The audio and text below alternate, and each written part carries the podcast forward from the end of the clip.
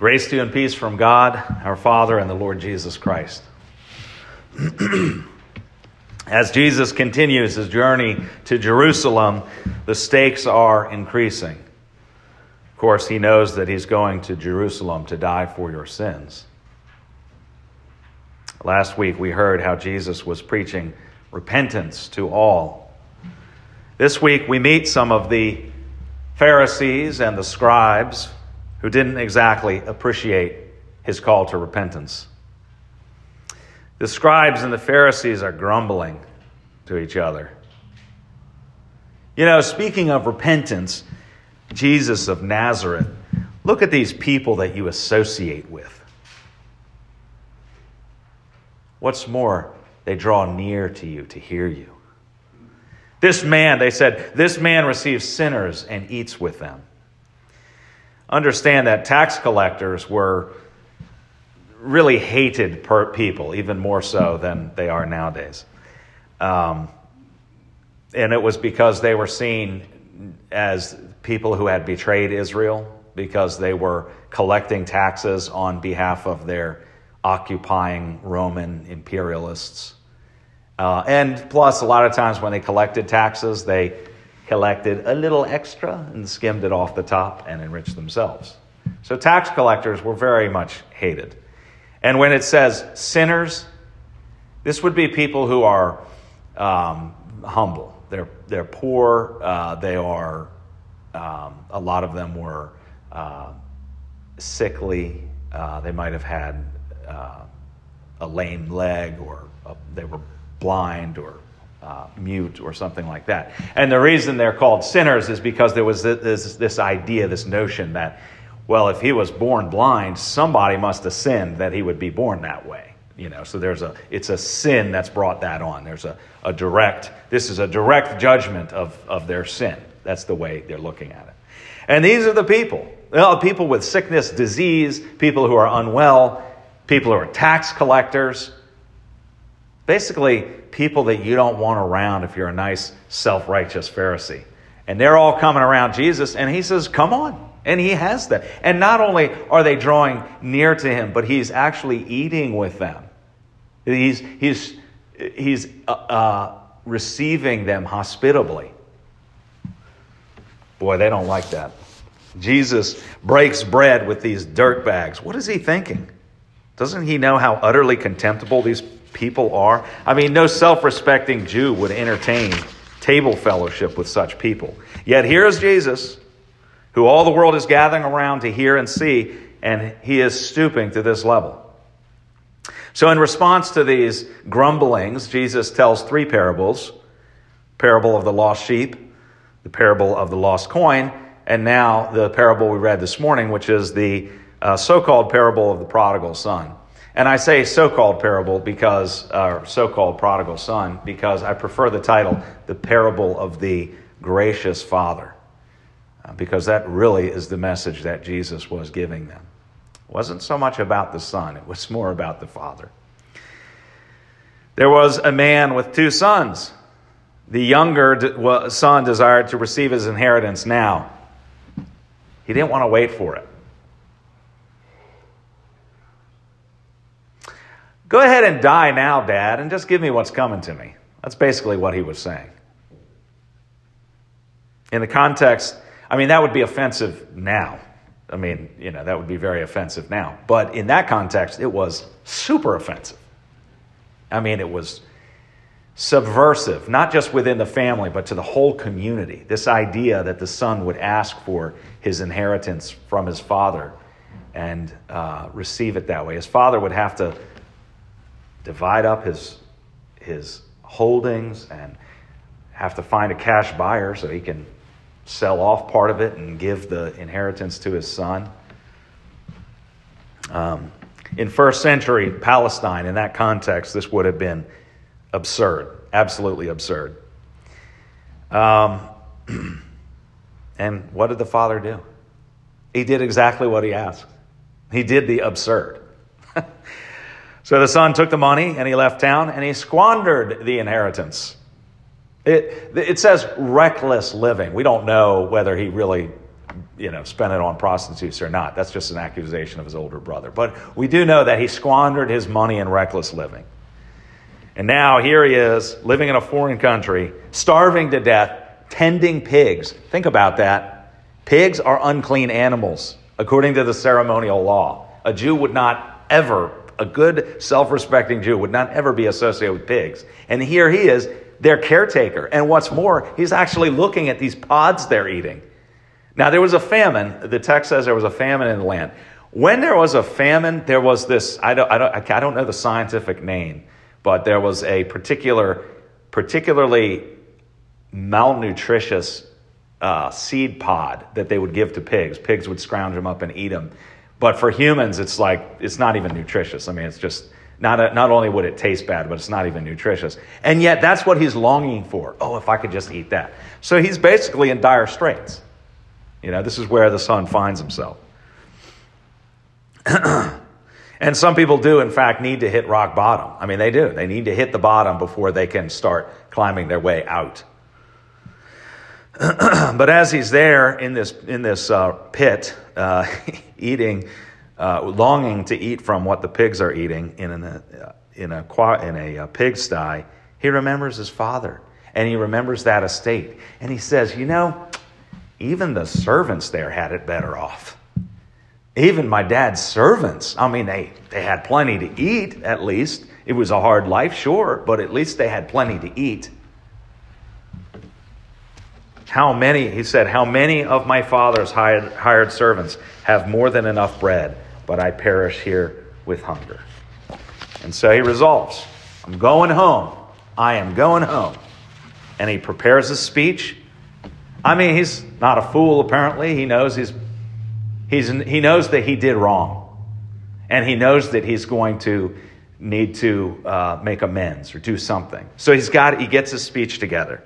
Father, I have sinned against heaven and before you. This is his first petition to his father. The second one, I'm no longer worthy to be called your son. Hmm. And then his third petition, Treat me as one of your hired servants. I mean, after all, you treat me as your hired servant, I'll be doing better off that way than if I'm back here starving to death. Seems like a prudent plan, I would say. I mean, his father will certainly and wisely have some conditions. You know, I mean, his father's not a fool either. He's going to have some conditions for his son before he'll receive him back. He can't, the son can't expect to just waltz right on back into the estate and be like, here I am. No, he's going to have to pay his dues. And, and he's prepared for that. He is. He's got the speech down. Father, not asking for a handout, I'm going to earn my keep. Notice what the passage says. As the son was coming home, while he was still a long way off. He's still a long way off, and his father sees him and felt compassion and ran and embraced him and kissed him. The father is waiting and he's watching. He's anticipating the return of his son. And the text says he ran. Oh, let me tell you, that is shocking. A man of repute in this culture would never run. That would be absolutely degrading. Absolutely not. You know, there's like a, a confidence and a gusto with which they carry themselves, and they would never be seen running after someone. That would just be humiliating. Oh no. Forget about all those conventions. I am running to my son. I've been sitting here keeping watch, waiting for him to come home. I'm running to him. And that's what the father does. he embraced him, he kissed him. Now remember, the son had rehearsed his speech. So here goes Dad, I'm going to give you the speech. Father, I have sinned against heaven and before you. Got it. Two, I am no longer worthy to be called your son. That's all he said. Wasn't there a third statement? There was. Ah, yes. Treat me as one of your hired servants. That was the third statement. So why doesn't he say it? Maybe it's because the father stopped him. Possibly it's because he's reached true repentance. He's come to understand who his father is. See, the third, the third statement, treat me as one of your hired servants, is really an insult. I think about it. His father has been waiting for him to come back. And he runs out to greet him. It would be an insult now to say, treat me as your hired servant. That's, these are not the actions of a father uh, or the actions of a, of a taskmaster running out to greet his long lost hired servant. No, he's greeting his son. So it would be an insult. I mean, imagine this, this, this, how this comes across. Gracious Father, I know you're compassionate. I know you wait for me, a sinner. I know that you humiliate yourself by running to me. I know that you're quick to, to forgive. But I reject your grace. I reject it. I'm not, not asking any special treatment from you. I just want to earn my keep. Treat me as your hired servant. That is the piece that he did not say and I don't, and I, I can't say whether it's because he came to repentance and saw that there was no need to say that, or whether the Father stopped him and said, Do not ask me to do this thing. Either way, the point is the same. That's not the Father and the Son. That's not the way this works. I mean, the, the better way uh, to say this would be Gracious Father, your love is made clear. Your grace abounds. I am unworthy, and yet I know that because of who you are, I will be your son once more.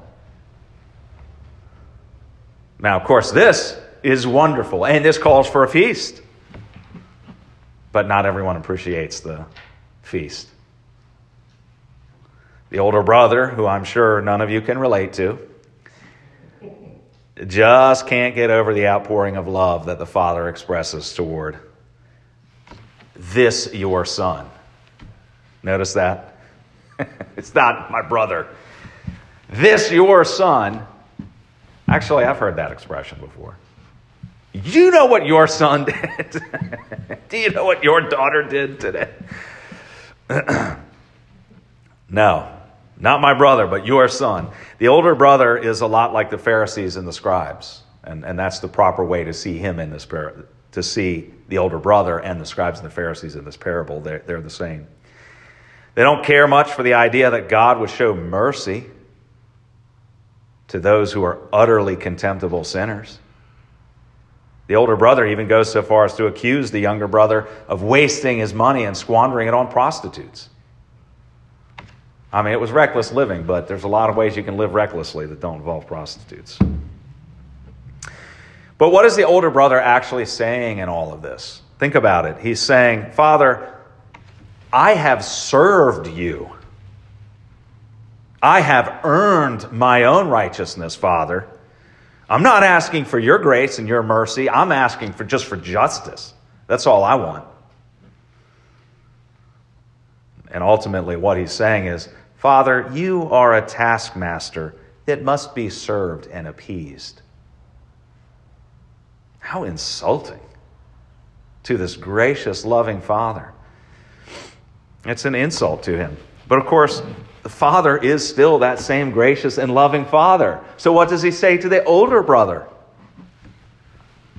He came out and he entreated him. Son, you are always with me, and all that is mine is yours. It's all yours. It was fitting to celebrate and be glad. For this, your brother was dead and is alive. He was lost and is found. The father expresses the same love for both brothers. How does the older brother respond? Well, the parable was aimed at the scribes and the Pharisees. That's who the older brother represents. So You can remember, uh, recall Jesus' desire, as, he, as we read last week, to, you know, as he looked over Jerusalem, he said, my, you know, How long would I have gathered you under my wings like a hen protecting her chicks? But you wouldn't. You know, so the desire of the Father is to save, even as Jesus tells this rebuking parable, his desire is to save everyone scribes, Pharisees, tax collectors, sinners, you, you, you, me, everyone. His desire is to save all of us. No one is excluded from this. Jesus is going to continue reaching out to these people. And what are they going to do? They're going to betray him. They're going to turn him over to Pontius Pilate. They're going to crucify him. But some would be saved afterwards. You know, when Peter preached many days later and said, This Jesus of Nazareth, whom you crucified, there were 3,000 people cut to the heart. So it's, it's not like these scribes and Pharisees universally were lost. They, that many of them were redeemed. And thankfully, because they're part of the foundation of our church. Think of the Apostle Paul. He was zealot Pharisee number one.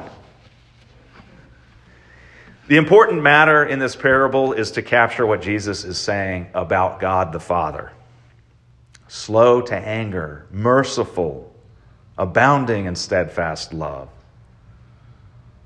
And perhaps you've squandered your life in reckless living. Come to Him. Come to Him. He receives you with open arms. Perhaps you relate more to the older brother and you've been working for your own righteousness as though God were a taskmaster that you need to serve. Leave that behind and come to Him, your gracious Heavenly Father, whom you do not need to serve. He desires to give everything to us. The Father, our Heavenly Father, is running to you. Oh no, God, he's way up in the heavens. He wouldn't he doesn't know about little old me. Yes, he does. He's running to you. He runs to meet you. He puts a ring on your finger. He puts a robe on you, a robe of righteousness. He has a feast for you, a feast that we have, where He gives us eternal life, forgiveness of sins, reconciliation with Him. I mean, to be truthful with you, you know, I, I wasn't exactly a Boy Scout, but I, I kind of, you know, sort of well, I, I, guess I kind of, as a child, sort of looked and thought, well, God must grade on a curve. I'm doing all right, you know, as long as He's grading on a curve, sort of a thing. So I can relate more to the older brother, you know, because my righteousness was sort of built on this. Well, I'm, I'm kind of doing a little better than my friends, my peers, as far as my personal piety. what utter rot. What, what utter rot. All of us really should be able to relate with this younger son. I mean, that's really the, the point in this. You know, we, we, we should all be able to relate with a younger, son because we have squandered many things. I mean, you look back in your life and it's like, oh, there's many things I've squandered. And yet, you know, we don't, we, we shouldn't be disheartened. God accomplishes exactly what, what he wills, and, and he accomplishes it. So let go of it. I mean, if, if there is, you know, maybe perhaps you identify with that and you you say, I have squandered. Well, let go of it. God is running to you to meet you and to give to you. And He has all good things for you. Be filled with joy. Receive that. Celebrate the feast with God. You've been baptized in Christ. Your sins are washed away entirely. And in this sacrament, you're invited to come to the banquet that God has prepared for you. Come and enjoy the meal that the Father has prepared for you. Thanks be to God. The peace of God, which passes all understanding, keep your hearts and minds in Christ Jesus. Amen.